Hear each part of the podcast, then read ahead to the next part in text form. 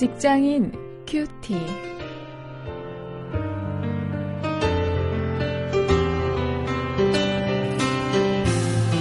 안녕하십니까. 7월 19일 오늘도 여러분과 함께 말씀을 나눌 저는 원용일 목사입니다.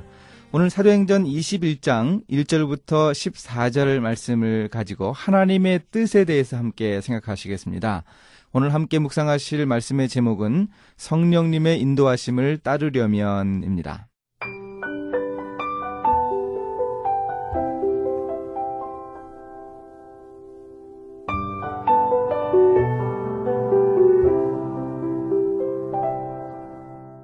우리가 저희를 작별하고 행선하여 바로 고스로 가서 이튿날 로도에 이르러 거기서부터 바다라로 가서 베니게로 건너가는 배를 만나서 타고 가다가 구브로를 바라보고 이를 왼편에 두고 수리아로 행선하여 두로에서 상륙하니 거기서 배가 짐을 풀려 함이러라. 제자들을 찾아 거기서 이래를 머물더니 그 제자들이 성령의 감동으로 바울더러 예루살렘에 들어가지 말라 하더라. 이 여러 날을 지난 후 우리가 떠나갈 새 저희가 다 그 처자와 함께 성문 밖까지 전송하거늘 우리가 바닷가에서 무릎을 꿇어 기도하고 서로 작별한 후 우리는 배에 오르고 저희는 집으로 돌아가니라. 두로로부터 수로를 다 행하여 돌레마이에 이르러 형제들에게 안부를 묻고 그들과 함께 하루를 있다가 이튿날 떠나 가이사라에 이르러 일곱 집사 중 하나인 전도자 빌립의 집에 들어가서 유한이라. 그에게 딸 넷이 있으니 처녀로 예언하는 자라. 여러 날 있더니 한 선지자 아가보라 하는 이가 유대로부터 내려와 우리에게 와서 바울의 띠를 가져다가 자기 수족을 잡아매고 말하기를 성령이 말씀하시되 예루살렘에서 유대인들이 이같이 이 띠 임자를 결박하여 이방인의 손에 넘겨주리라 하거늘 우리가 그 말을 듣고 그곳 사람들로 더불어 바울에게 예루살렘으로 올라가지 말라 권하니 바울이 대답하되 너희가 어찌하여 울어 내 마음을 상하게 하느냐 나는 주 예수의 이름을 위하여 결박받을 뿐 아니라 예루살렘에서 죽을 것도 각오하였노라 하니 저가 권함을 받지 아니하므로 우리가 주의 뜻대로 이루어지이다 하고 그쳤노라.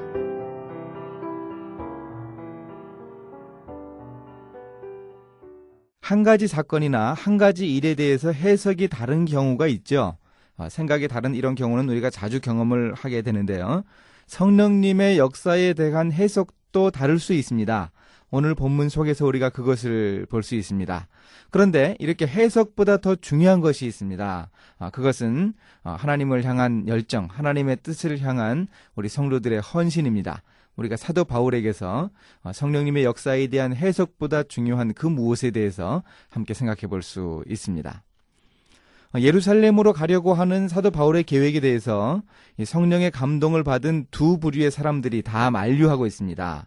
4절, 5절에서도 그러고요. 또 11절에서도 그들이 이구동성으로 만류하고 있습니다. 예루살렘으로 올라가면 사도 바울이 예루살렘으로 올라가면 결박을 당하게 될 테니까 가지 말라고 그들이 권면했던 것입니다. 성령님이 그들에게 바로 그 사실을 보여주었습니다. 사도 바울이 결박당하는 그런 모습을 환상으로 보여주었던 것입니다.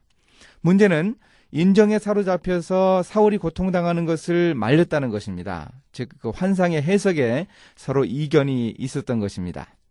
그러나 사도 바울은 분명히 하나님이 주신 확신을 가지고 죽음을 당하더라도 예루살렘으로 가겠다고 하는 그런 단호한 결심을 피력하고 있습니다. 13절에서 바로 그런 모습을 볼 수 있죠. 물론 사도 바울이 예루살렘에 가면 그런 어려움을 겪을 것을 몰랐던 것이 아닙니다. 하나님이 이미 사도 바울에게도 그런 환상을 보여주셨습니다. 예루살렘에 가면 결박당하게 될 것이고 큰 어려움을 겪을 것입니다. 다만 어떤 어려움이 있더라도 사도 바울이 로마까지 가기 위해서는 반드시 예루살렘으로 가야 했던 것 이것이 중요한 것입니다. 어, 이런 희망을 가지고 사도 바울이 예루살렘으로 가려고 하고 있는 것입니다.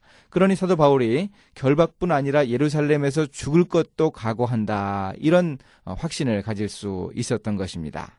자, 그러면 이렇게 사도 바울이 위험한 지경에 가려고 할 때 사람들이 어떤 반응을 보입니까?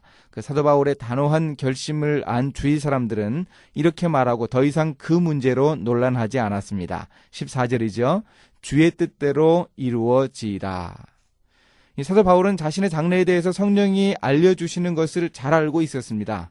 그 예루살렘 행이 고통이라고 하는 것도 알고 있었습니다. 그러나 단호히 죽음까지 각오하면서 결단하고 있는 사도 바울의 이런 결심에 주변 사람들이 수긍을 한 것입니다.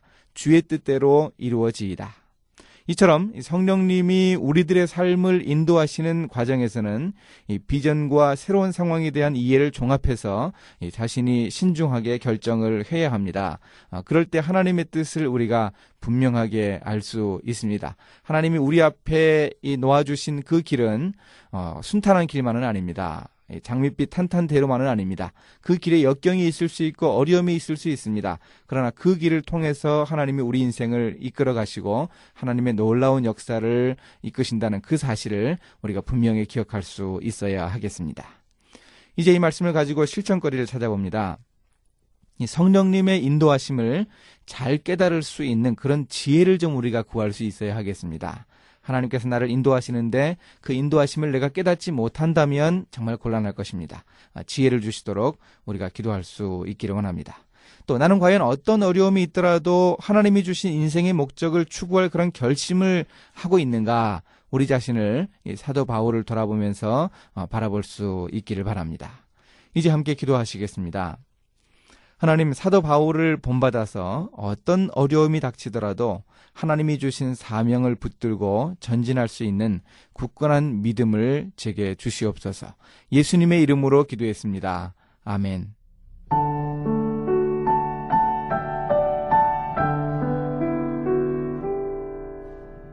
10년 전 안산에 있는 교회에서 청년부를 섬길 때 있었던 일이에요. 여름 수련회를 위해 오래 기도하며 준비했는데 잠깐 잠이 든 순간에 꾼 매우 선명한 꿈을 통해서 수련회의 방향을 보여주셨습니다. 철학 기도 시간에 성령의 은사가 나타나고 악한 영의 회방도 심해졌을 때 그 꿈을 해석하는 문제에 봉착했습니다. 오랫동안 토론을 했지만 결론을 내릴 수 없었고 그 이후에도 그 꿈의 해석에 대해 생각했지만 아직도 그 꿈을 통해서 보여주신 하나님의 뜻을 정확히 알 수는 없습니다. 사도 바울이 예루살렘으로 가야 하느냐 말아야 하느냐 하는 문제에 대해서도 환상을 본 사람들의 해석이 각각 달랐던 상황을 이해할 수 있습니다.